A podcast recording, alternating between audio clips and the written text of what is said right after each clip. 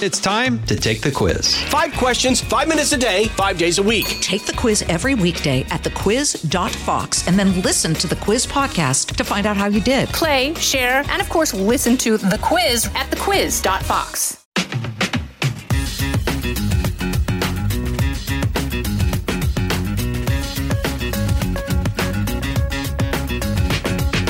Welcome to the Jason House podcast. I'm Jason Chaffetz, and uh, I want to give you some thoughts on the news. And we're going to highlight the stupid because, you know, there's always somebody doing something stupid somewhere.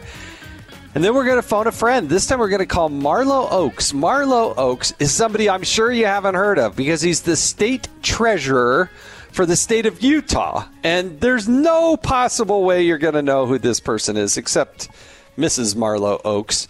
Um, but he's tackling an issue that's going to affect every single American. And it's a topic that you really need to know out, about. It's called ESGs Environmental Social Governance. It is affecting how we do things, what we're talking about, how how companies are governed, how money flows. And so, even though you're thinking, I've never heard of that, Jason, or maybe, yeah, I heard about it, but I don't know nothing about it, this guy knows more about ESGs and is taking on these big woke companies and these big woke fund managers and the flow of billions of dollars. And you really, I, I'm fascinated to have this discussion with him because I want people to understand, have a deeper appreciation of what this environmental social governance scheme is all about. And um, so we're going to call up Marlo Oaks and, and have that discussion. So a lot happening in the news. I obviously I cannot be more proud of the progress that of what's going on in Ukraine. The idea that Russia has not been able to be victorious in taking over that that whole country in this long period of time is just absolutely stunning. That's because of perseverance. It's because of people care. There are fights going on neighborhood by neighborhood, and I can. I'd like to say I can imagine, but I don't think I can imagine what it would be like if somebody was by force, with no provocation, was coming to take over our country, our town, and my home. And these people don't even necessarily have the training, but they have the fortitude. They don't necessarily have the weapons, but they've got the fortitude. It is absolutely stunning what's going on there, and I, I, I, I don't want people to get so complacent that we forget about what's going on.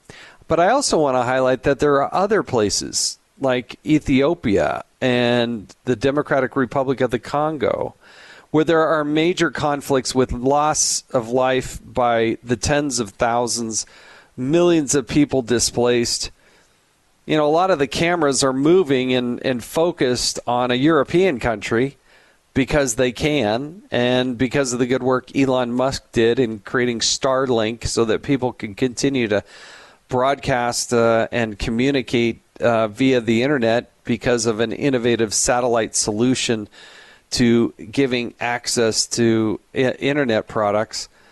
But you don't see that in Africa and there's far too much conflict there. I wish the news media as a whole would be able to highlight and be able to shed light on that. And, you know, the United States, we can't go fix everything everywhere. I get that. But given the resources and our tenacity and our smarts and our logistics and our weapons capabilities and everything else, I wish we could do more there. And I don't understand why we pour billions of dollars into the United Nations because these people seem to be nowhere on places where there are truly conflicts. And um, it does bother me that that continues to continues to be the case. The other thing that I really hope we understand is with this whole abortion thing. I, you've heard a, a, a, long chorus of people talking about how wrong it is that the Supreme Court, um, somebody leaked a draft of an opinion. You know, the beauty of the system here is with the nine justices, they need to be able to have a dialogue. They need to be able to have a draft and debate and challenge each other and have um, a perfection in what they end up writing. And the consequence of a leak is the distrust, the inability to communicate. It goes far beyond Roe versus Wade in this one particular ruling. But what I worry about is that it will have a chilling effect on the court and their ability to actually communicate prior to the issuance of something that will govern the way we operate as a nation, sometimes in perpetuity forevermore, sometimes for decades, depending on what sort of precedents or or what specific language is given by those justices. So I I cannot say enough about the need and the the compelling need for the court via the marshal to be able to go and root this out. Now, one of the things I was very surprised about, I did not know. I did not know. Back in the day, we were actually having some security breaches uh, with the Secret Service, and I dove in and did an investigation with Elijah Cummings in a very bipartisan way. Shocked to find out what we learned, and we had all sorts of um, it, it, public hearings, very private uh, classified briefings. Really spent a lot of time on making sure that the Secret Service was doing what it was supposed to do because, quite frankly, they hadn't had much oversight in a long time. We went through a couple different directors of the Secret Service, shocked to find what we had, what we found. But I'm just telling you that as a as a precursor to say one of the concerns that we had was how does the court operate? And Elijah Cummings and I at one point went over and met with the Chief Justice of the Supreme Court, uh, uh, Justice Roberts, and we met with the Chief Justice and we talked about the need to have now uh, the security of the court improved. Um, this was done in the context of what was going on with Anthony Scalia. When Justice Scalia uh, lost his life, um, there, and I got to be careful because a lot of this is classified, but there were a lot of things that were normal operating procedure for the court that I think most people would be shocked by. I was shocked by it. Okay. So the change in trajectory of the nation can hinge on the loss of life of one justice or another because there is a huge need to keep everybody alive at this point. The second thing that I was very surprised, and again, I, I'm kind of teasing what I talked about with Justice Roberts, but I think he implemented some of the changes, and we're about to find out if he implemented some of the changes. But the other thing that I learned along the way, I was talking to a friend of mine. Uh, his name was Steve Sargent. Uh, he's an attorney in, in Salt Lake City now. He's recommended to me by Mike Lee. When I had left Congress, I needed an attorney, just put together a little LLC and do some little legal work. So I said, Mike, do you have any uh, suggestions? And he recommended Steve Sargent. Well, Steve Sargent used to be a clerk for Justice Rehnquist. And so I had a discussion with him once, long time ago. I hope he doesn't mind my sharing this. I don't, I don't think he will. Where I was talking about, wow, that's uh, fascinating be a clerk for a Supreme Court justice, the Chief Justice. And I said, how many clerks were there? So think about that. I mean, some of you legal eagles may know what the answer to this is, but I was shocked to learn how many clerks work for a Supreme Court justice. And you know what the answer is? Well, for Chief Justice Rehnquist, it was three. And I think most of them have four. So the universe of people that are going to be touching or have access to a draft is really going to be a small number there are probably some um, assistants that are also engaged, maybe a, a scheduler and a personal assistant, maybe an office manager. But the point is, it's not as if each justice has a hundred clerks working for him, which was kind of my perception. I just thought, wow, biggest, you know, a senator has all kinds of staff. When I was on the oversight staff, we had 60 people working. So, how many people would would a uh, Supreme Court justice have? Three or four, plus maybe another staff person or two. I mean, there's the IT people. I, the point is, the universe is going to be very, very small. I don't know that the marshal has the technical capability of rooting this out. Maybe that the FBI has to be brought in, but I think the court will err to its own fault in wanting to bring in other types of law enforcement. We'll see where this goes, but they need to root this out so it doesn't happen again and we don't have that chilling effect on the court in its ability to communicate. That's my hot take on the news. All right, now it's time to bring on the stupid because you know what? There's always somebody doing something stupid somewhere. And all I can do is highlight the stupidness that continues to come out of Amber Heard and Johnny Depp. This sounds like a lover's quarrel and spat that. What a mess. What an absolute cluster. It's something that uh, is salacious and consequently gets a lot of time and attention. But you know what? I, this is where sometimes we spend too much time on the personal lives of entertainers I don't care what form of entertainment, but um, I, I, recognize there's a whole industry around this, and and it kind of gets to the point of stupid when you have a group of people who are airing out all their laundry. To what effect? To what end? There seems to be a whole lot of crazy going on, and I just want to shortly say, it just seems like there's a whole lot of stupid. All right, so I want to get to this interview with Marlo Oaks. Again, he's the Utah State Treasurer. We're going to talk about environmental social governance, and it does affect all of us. So stay with us through this because I think he'll do a really good job of explaining it and why it's so imperative to our financial futures and our ability as a nation to to do things um, and live up to the fiduciary responsibility that these companies have if we make an investment or become a shareholder. So, should be interesting. Let's dial up Marlo Oaks. Hello? Marlo, hey, this is uh, Jason Chaffetz. Uh, thanks for joining me on the Jason the House podcast. Hey, Jason, how are you?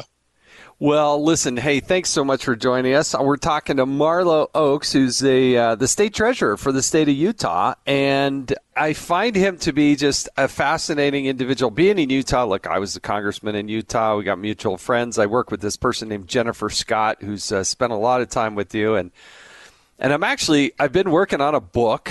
Uh, I got a fourth book that's coming out. Not here to reveal everything yet, but one of the things we started to to to dive into were these so-called ESGs, and you're really kind of the leading authority on ESGs and how they're being used and and the state of Utah did something really interesting. But let's go back to the basics because Uh, my guess is a lot of people don't know what these are and how they're being used and what's going on with them. So, first of all, welcome, Marlo. Thank you so much. Well, thank you. And, and we'll go back. Yeah, we go back to your history and all that, but I want to get right after ESGs and explain to people what it is and what's going on. How do you explain it to somebody who's maybe heard of it but really not sure what it is? Yeah, so uh, really ESG originates in the investment world. So among investment managers um, and investors that are concerned about different issues. E, e, the E stands for environmental, S is social, G is governance. You can think of it as uh, environmental, social justice, corporate behavior, um, it's a way to rate companies or provide some quantitative indication of how a company is doing in these different areas. Um, and as I looked at it, um, what struck me was how political it was. And the reason that I say that is that there's really two major areas of subjectivity. Number one is who's determining what the ESG factors are.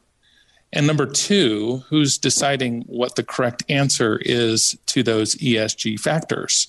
So, for example, um, British Petroleum, is it uh, negative because they're uh, a fossil fuel company or they're you know a, a, big oil company or are they positive because they're doing research to find solutions or alternatives to um, fossil fuel right um, who, who's determining that um, and so it is fundamentally a political rating now why is this important let's go back what do these ratings do i mean companies have a fiduciary responsibility to make money, right? I mean, if you're a shareholder, you want to get a return on your investment. That's right. Um, and that's critical because that, that's really the basis of our corporate law is the fiduciary standard for a corporation is to um, maximize shareholder value It's um, you know based on that shareholder supremacy, and if that changes, then uh, then then that fiduciary standard is completely different. Um, today, though, it's very important to remember that that a corporation is there to make a return, and they do that by providing a good or service that has value to society. And so the corporation is there to serve society, um, and they do that by by maximizing shareholder value. Uh, and they can't do that if they're not providing a good or service that is in demand by society that somehow benefits society. Uh, so I think that's really important to understand. Um, and part of this uh, usage of ESG is is a focus on political issues to really drive uh, political political outcomes.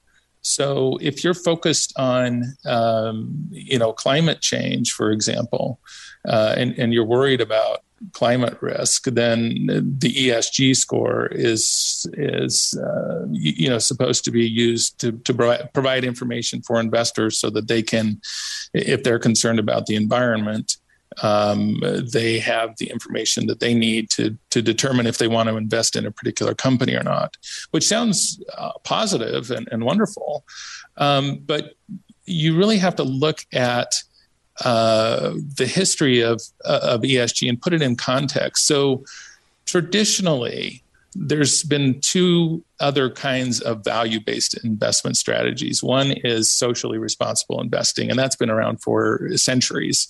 Here in the United States, it was religious organizations that uh, really started and uh, with this kind of investment um, strategy, and that was to avoid companies that they didn't want to participate in that were doing something objectionable or, or something that was sort of against their values, and so they would avoid investing in those companies. Uh, with the other side of that is impact investing. That's a little bit newer, and, and that's where investors are seeking to find companies that are providing a solution to a problem that they're concerned about. So, if you're concerned about cancer as an investor, maybe you're and you're an impact investor, you would look for companies that are providing uh, solutions or have potential solutions, for example, therapies or or other um, cures for cancer, uh, and you would back those companies um, and so it's it's really about innovation. ESG is very different. Um, in the case of SRI and and uh, impact investing, uh, those strategies respect the capital markets. They don't try to change companies. They don't try to change the capital markets. But ESG does. ESG, in, in order to drive a political agenda, you have to have power uh, in the capital markets, and that means having a lot of money to drive uh, an outcome. And so that's what we're seeing with ESG is is this drive to get a lot of entities on board that have capital. Uh, to cut off, for example, capital to the fossil fuel industry.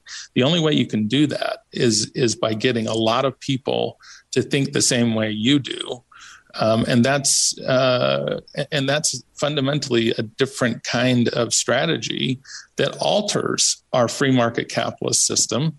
Uh, we don't have free market capitalism today in the United States, um, and it's it's different because of that coercive element uh, that that is at the heart of ESG, and that's why it's so problematic.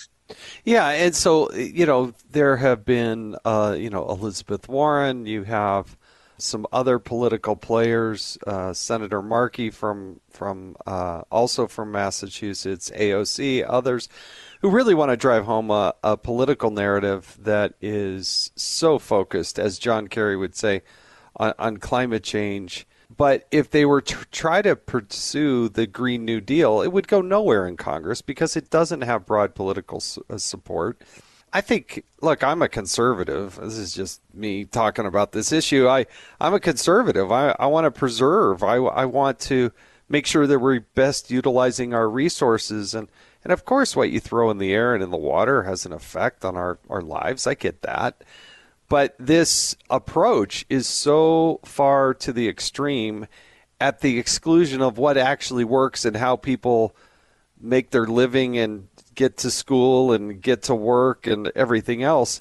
That's been my concern. So here comes uh, Marlo Oaks. He he prevails and comes along and becomes the state treasurer. But your background is such that you really do kind of understand this. Explain to us what Utah in the position it's taken is doing that is different maybe than the other states because there are major investments done by states, whether they be retirement funds or explain that whole world and and why Utah took the position it did uh, as it relates to ESGs.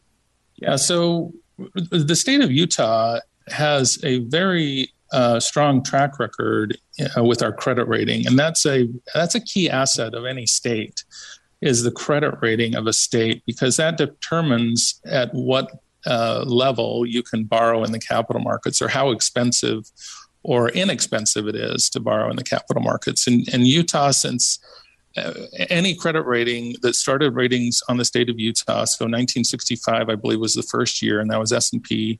Uh, we've been rated AAA since then. Uh, Moody's was 1973, I believe, AAA. Uh, Fitch 1992. So we are known as a triple AAA rated state, the highest rating in the world.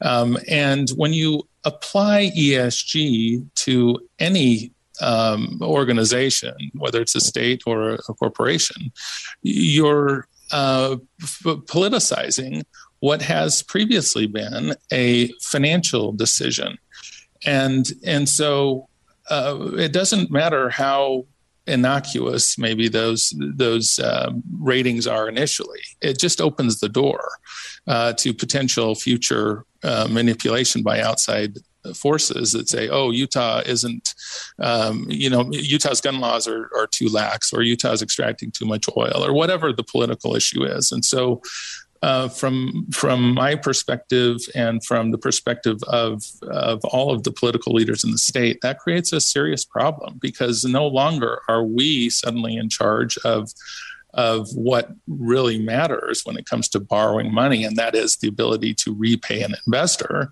If somebody is creating a political score on the state of Utah, then uh, then markets can point to that and say, "Oh, Utah shouldn't be given uh, the cheapest rates in the marketplace because they're not doing X, Y, or Z." Um, and so that's why we uh, wrote a letter to S&P and objected to uh, the publication of any ESG uh, rating that was any part of the state of Utah, even if it is separate from the credit rating. It, it, if it's a material, financially important uh, ESG related factor, then it will be in the credit rating itself. It should not be called out separately, um, particularly uh, when you can add a lot of things that aren't material or aren't relevant to um, the, the, ability of the state to pay pay that back. And so, it, if it's I relevant, over, put it in the credit rating.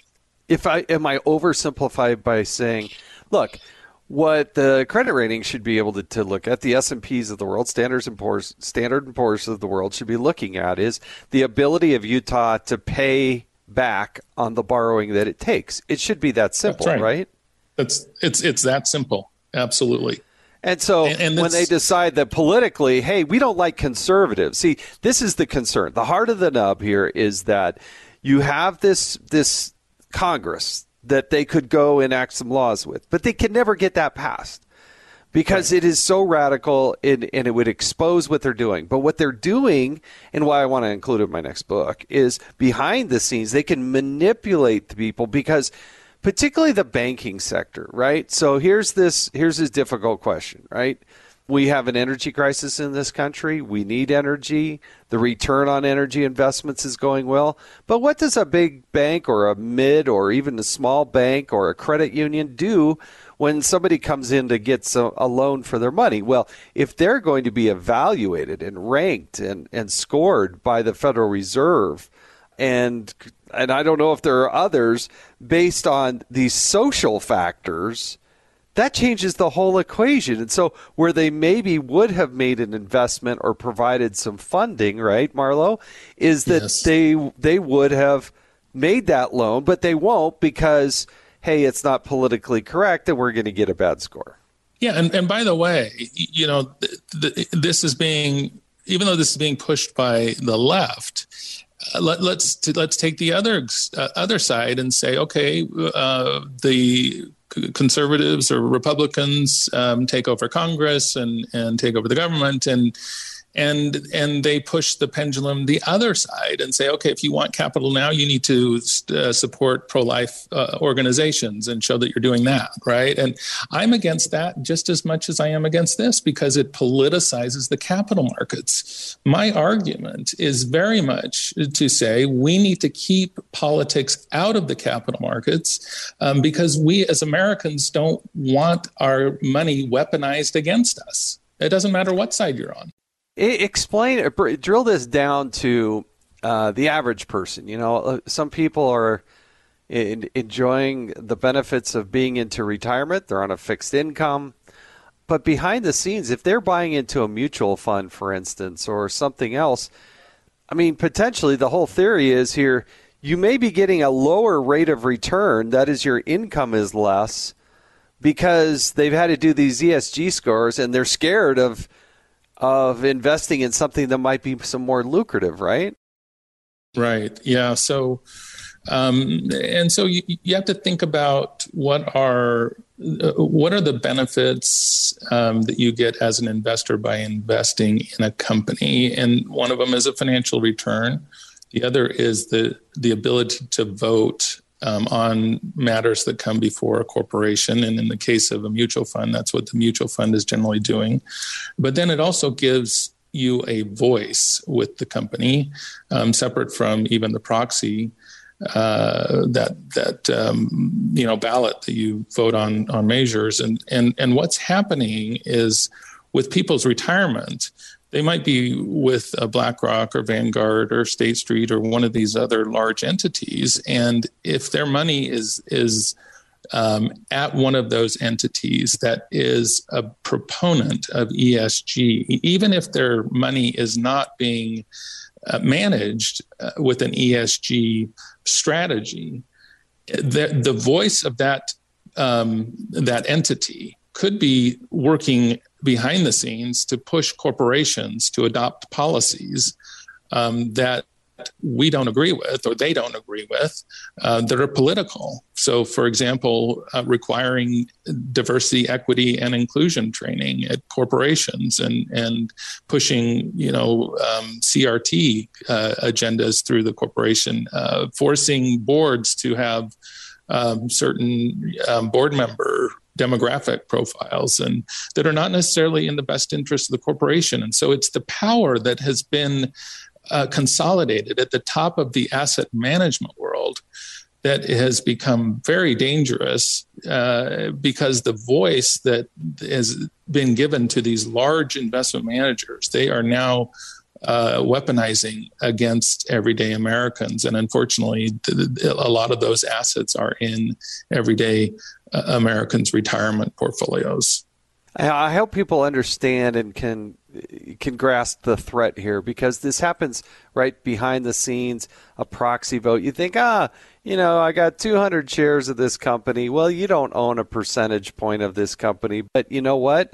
A big fund like uh, you know, like a BlackRock can come in there and throw their weight around a little bit, and next thing you know, they get a board member who then insists on this type of stuff but as a shareholder, as an investor, you, you're sort of oblivious to it, but your rate of return doesn't necessarily increase. And this is what I'm concerned about is that I just want people to understand it and be able to see it and be, have exposure to it. But if they're going to try yes. to extrapolate this out and then be able to say, hey, states and how you do credit and, and banks and credit unions – that's where I think it becomes increasingly dangerous, right? Or what? Yes. I don't know what I don't know, so help me here, Marlo, yeah. in, in understanding mm-hmm. what, what it is we're missing. All right, I attended a a uh, board meeting not too long ago where some statistics were provided, and I think this is important for people to understand. In 2015, there were 59 private investment funds raised globally in the oil and gas sector that raised 46.6 billion dollars. And in 2021, there were only 11 funds raised representing $4.6 billion, a drop of over 90%. And that was right when um, oil and gas was becoming more profitable. So, why did capital stop going to oil and gas when it was becoming more profitable? And why is it not going there today? This represents a massive opportunity uh, in the United States for investors, but yet money isn't going there. Um, and so we have a, and this is one reason why we have inflation. You can thank ESG for inflation uh, on, in the at the gas pump, because if we were putting more money into oil and gas as investors, then we would be uh, pr- producing more. We'd have a greater supply, and and the price of of gasoline would come down in this country. So it is impacting all of us. Uh, ESG is impacting all of us negatively from the inflation associated with not putting enough capital uh, where it would otherwise go if we had free market capitalism. But because of ESG, because of the um, the pledges that uh, some of these asset managers and uh, pension plans have signed on to, that says um, the the climate must be saved, and therefore we are going to cut off capital to fossil fuel. Um, it has created a situation where we're having misallocation of capital. We don't have enough capital going where it should go, where it, where it is desperately needed, which is keeping prices up. But it's also people who have not invested in oil and gas have not benefited from uh, the best performing uh, investment sector this year uh, and that will potentially continue to be the case um, because oil and gas provide such a great opportunity for investors. So why are uh, pension plans not taking advantage of that? That is their fiduciary obligation, uh, is to to make decisions in the best interest of beneficiaries, not political decisions. Um, and that's a huge problem uh, to, in today's capital markets. Ho- hopefully, that's helpful. You're listening to Jason in the House. We'll be back with more of my conversation with Utah Treasurer Marlo Oaks right after this. From the Fox News Podcasts Network. Stay on top of the latest news and information from Fox News. Listen and download the Fox News Hourly Update on your time. The trending stories you need anytime you want it. Listen and download now by going to foxnewspodcasts.com. So Utah, under your leadership, took the took the reins and, and went out there and kind of pushed back on Standard and Poor's. Got the whole Utah delegation, the governor, others uh, to sign on to that letter. What have you heard from other states? Are they? Is this even on their radar? Oh yeah, no, it's definitely on their radar. Um, and I think there's general uh, concern. It's becoming heightened. Um, and and I think we will continue to see pushback. We will continue to see uh, more people coming out against ESG. It is fundamentally um, anti-American. It's certainly anti-free market capitalism, um, and, and, that's really if you think about uh, climate change or any other problem that we face. The United States has a very, uh, actually, an unprecedented history of innovation and what what is being forced upon us through ESG is the opposite. It is we are punishing ourselves, saying we're not going to. Uh, in, in the case of fossil fuels, we're not going to put money into fossil fuels, um, but that does not uh, create innovation. We're just punishing ourselves, and there's no other alternative. We don't have any other alternative to go to. Um, so so this talk of getting away from fossil fuels is premature uh, and the market will take care of that once there is an alternative source of power but in the meantime we're cutting off um, this avenue of innovation we're, we're putting on more regulation regulation is the antithesis of innovation. If we want to solve a problem, if we want to find a solution to climate change, we should have less regulation and more innovation, more impact investors, people that are looking to solve the problem, not punish us all for for using fossil fuel when there's no other alternative. No, very well said. And and look, if there's somebody who feels like, hey, you know what, I am all about climate change and I want to invest in these types of companies. Hey, that's a whole different equation. There are funds Absolutely. that you can go make those types of investments. but don't punish the other ones who are trying to find innovative clean t- coal technologies or how do we make gas more efficient and, and, and cleaner burning. I mean, look at the, the leaps and bounds and the, the gains that we've had over over the decades. It's because people make an investment into the future to make something better, cleaner, more efficient, more effective. Right. And, and this talk of a transition to net zero, that, that's what the markets do. When there is a when there's a, a, a viable solution or there are viable alternatives. So, for example, natural gas is a great uh, alternative. It, our natural gas in the United States burns 40% cleaner than Russian natural gas. So, if you're really concerned about the climate, let's start there and let's export US natural gas to replace Russian natural gas, help our European allies. Um, who who are dependent on Russian natural gas. Well, if we exported U.S. natural gas, that's going to clean up the environment. It will also help our our allies, and it will keep our businesses, our fossil fuel companies, um, in business, which is a strategic national security issue. We've got to have these industries that that, that are really fa- the foundation of, of our economy.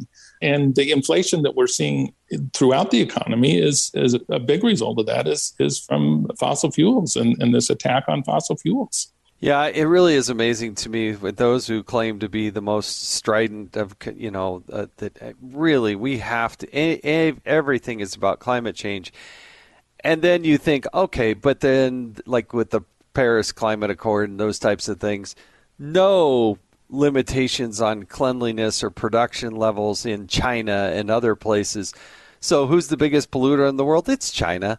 But are we yeah. going to sign an agreement where they don't have to abide by it? It's just ridiculous. And then you're right. We have, as a planet, the cleanest natural gas. And so your comparison versus Russia, oh, well, just, you know, we're fine with them doing it. We just don't want to do it. I mean, that's just, that is terribly it, it irresponsible. No it, it does. Yeah, and, it, and, you can't say you're you're for the environment if, if you're pushing those kinds of policies. That, that it's well, even like the pipeline, right? A pipeline is a cleaner, more efficient, effective way to transport some of these right. petroleum products. It actually helps the environment. But no, right. no, got to shut down the Keystone Pipeline on day one because uh, heaven forbid we actually do that.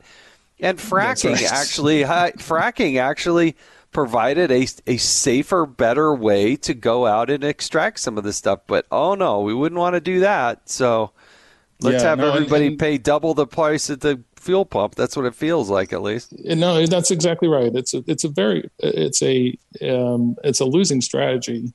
Um, and um, Congressman John Curtis in, in the state of Utah, uh, I think has done some very important work, and and um, and he had indicated, I've heard him say this, that if we replaced Russian natural gas and and Chinese coal with U.S. natural gas, we would reduce greenhouse gas emissions by more than what was in the Green New Deal. Um, That's interesting. So, yeah. yeah. But heaven forbid we have that kind of thinking. But uh, this is the concern: is that behind the scenes there are political levers being played that are forcing, forcing through the the Federal Reserve, forcing these corporations. You know, one other thing I've got to mention, and I don't know if you've had much of experience of this, but this is also going to be part of our book, by the way. The Consumer Financial Protection Bureau which was set up. Elizabeth Warren was was the one that was advocating this. It was pushed through the Obama administration. Initial uh, it initially was going to have a budget bigger than the Securities and Exchange Commission, and the and the idea was that we were going to create the CFPB, the Consumer Financial Protection Bureau, to protect Americans, you know, the consumers. What's interesting about this is that they funded this and they set this up not as a government entity that is funded by Congress year after year, but they're funding it through the Federal Reserve. And so the limitations that Congress has to be able to see it, be able to expose it, to be able to have hearings and that sort of things is negligible. And and yet they have the ability to act like government. They're just not accountable to any elected officials. They all go through the Federal Reserve. So there'll be more about that in the book. I'm not asking you, Marlo, necessarily to to to talk about that, unless you want to. Well, I, th- I think it there's a there's a theme here, and that's the weaponization of uh, whether it's government or, uh, in this case, the capital markets, um, with unelected or unaccountable people. Uh, yeah. It's very dangerous. They um, operate in the we, shadows, and nobody knows yeah. who they are, and um, it's exactly right. Let's talk a little bit about yeah. Marlo Oaks. Let's talk a little bit about how you got in this position because, you know, you, as a little young kid, you probably didn't grow up and say, "Hey, I want to be the state treasurer." I'm not aware of any anybody who wants to do that. It kind of walk us through the journey and how you ended up there. Yeah, well, even as an older kid, I never said I yeah, yeah, an adult.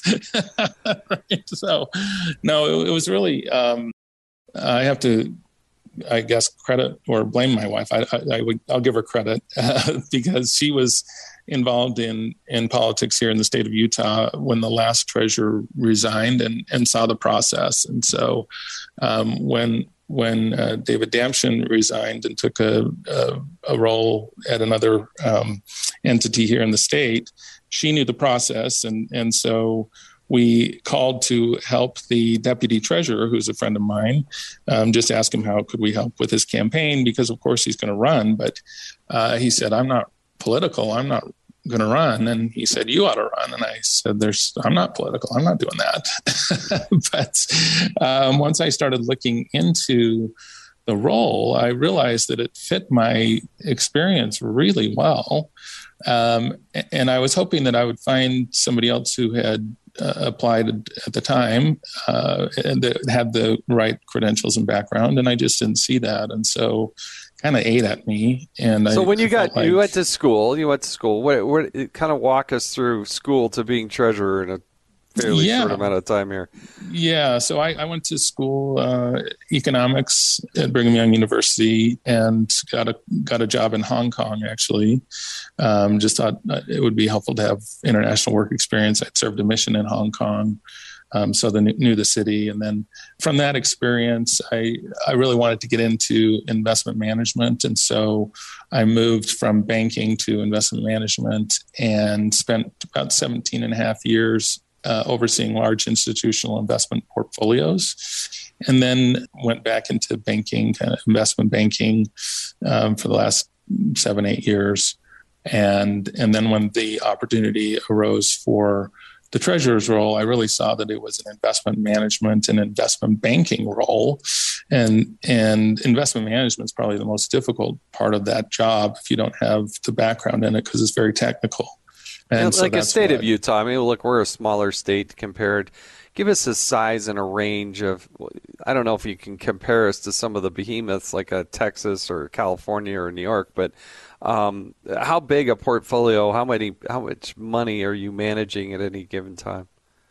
Yeah, so within the treasurer's office um, directly, we have about twenty-seven billion dollars, and then at the retirement system, Utah Retirement Systems, there is about fifty billion, and then I also am the chair of the SITFO. It's kind of an education portfolio that uh, or helps education. That's about three and a half billion. So altogether, with the portfolios that I directly oversee and then sit on the board of, that's what 80, 80 billion, something like that. Um, and we're a small state, so you yeah. start to understand the gravity of how big this is. You know, Devin Nunes. That's right. Um, people know Devin Nunes, the congressman from California, former congressman from California, for his Intel committee, but he was on the Ways and Means committee also. And when I was in Congress, I worked with him to try to um, expose and get the states to tell us what sorts of rate of return do they expect uh, uh on their retirement systems and how how well funded or underfunded are these? You know, Utah. I remember it was uh, State Senator John Valentine and others really took some uh, really smart moves where they changed our retirement systems so that it's a defined um, contribution, not a defined benefit plan. Right. But a lot of states never did make that transition, and I think one of the greatest financial liabilities we have in this country are these underfunded or unfunded um, obligations on their retirement systems, like, for instance, in Illinois, where the number is so large. And, and they go out and tout to their investors that they're going to get an 8% return, and then they come up with a 1.5% return.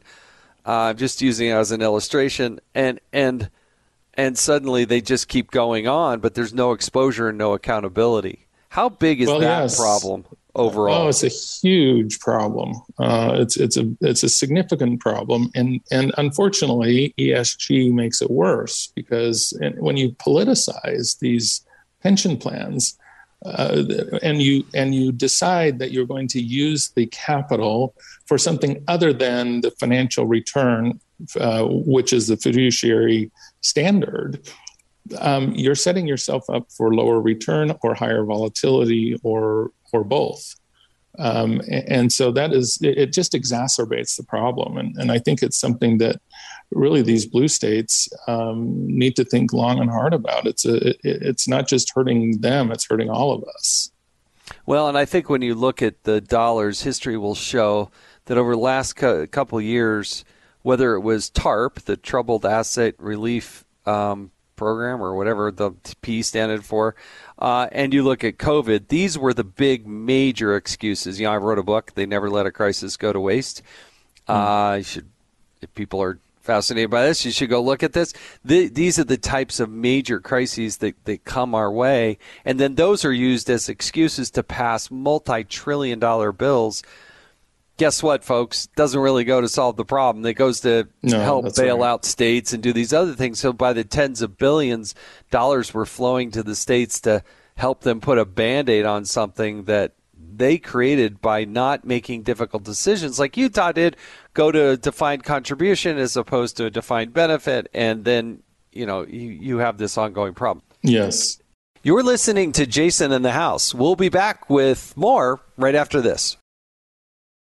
Marlo Oaks, Utah State Treasurer, I have to ask you a few questions. These are rapid questions, they're personal questions.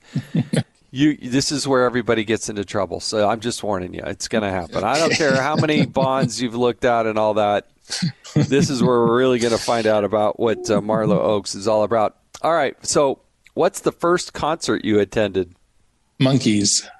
The Monkees. The Monkees. All right, that's the first time we've had the Monkees. That was pretty, where were they playing? Were they like up at Lagoon or where were they? Yeah, Lagoon. Yeah, it was a Lagoon. So for those of you that aren't Utahns, uh, we have a place in Utah. It's sort of our. How do you describe it? It's like it's our place. It's like an amusement park.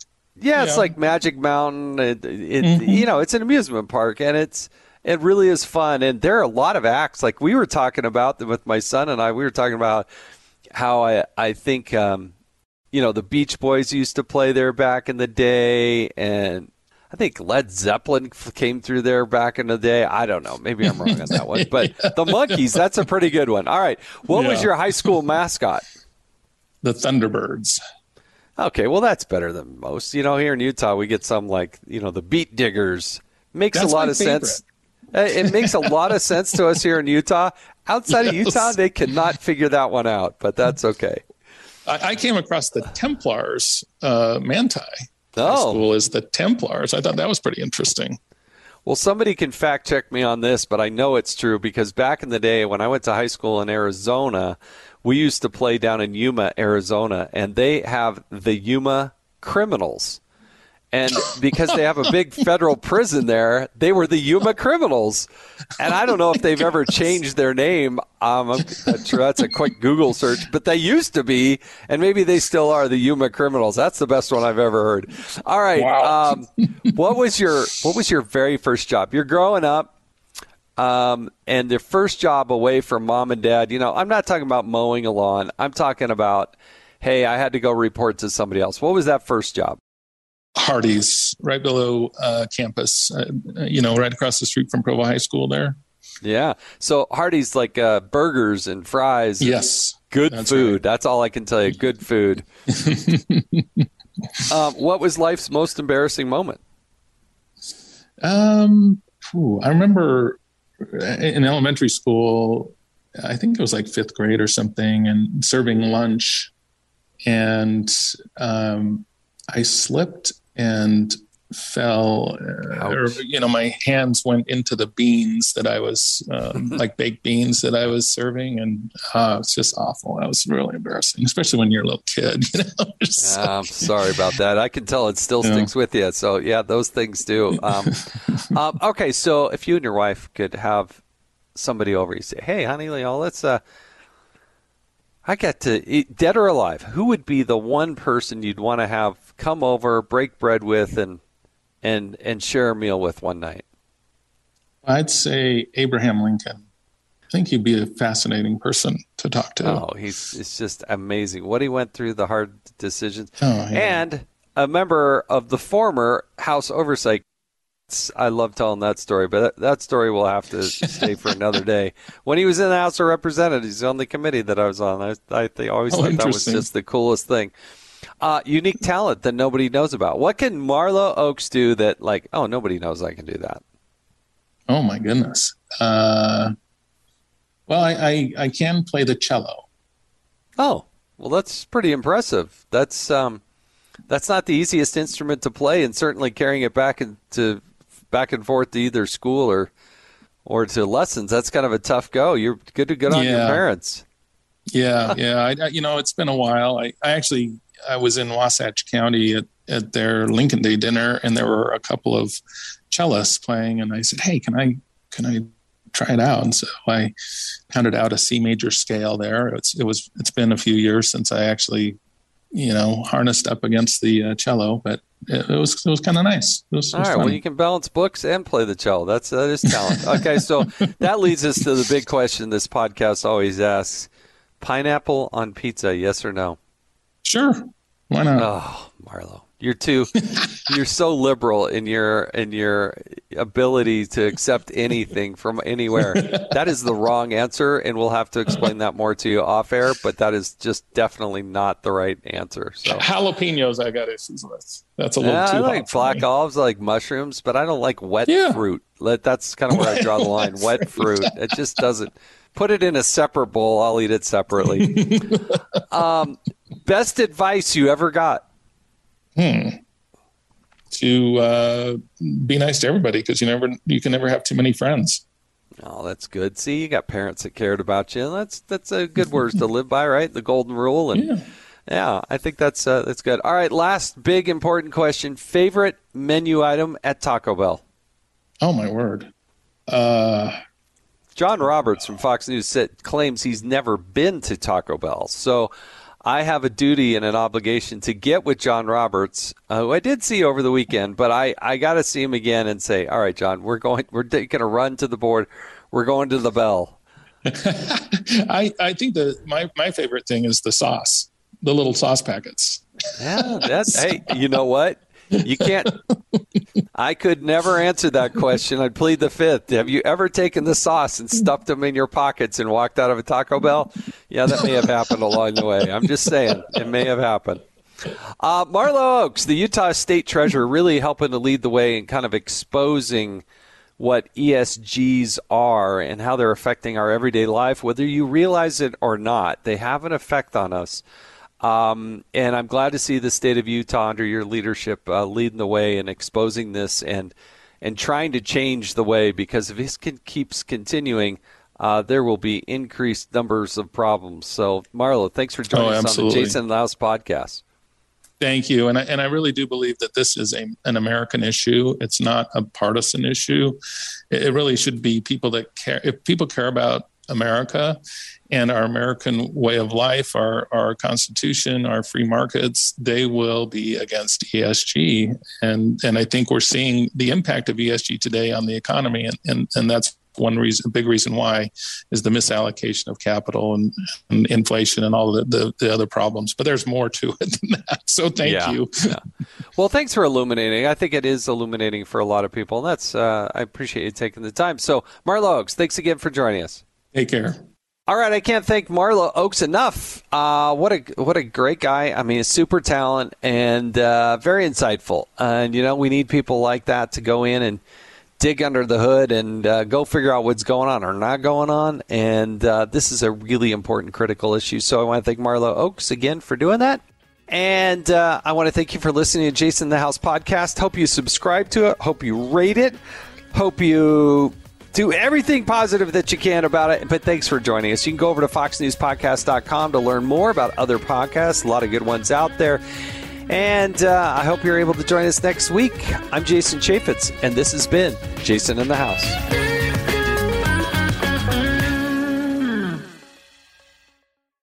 From the Fox News Podcasts Network, subscribe and listen to the Trey Gowdy Podcast. Former federal prosecutor and four term U.S. Congressman from South Carolina brings you a one of a kind podcast. Subscribe and listen now by going to foxnewspodcasts.com.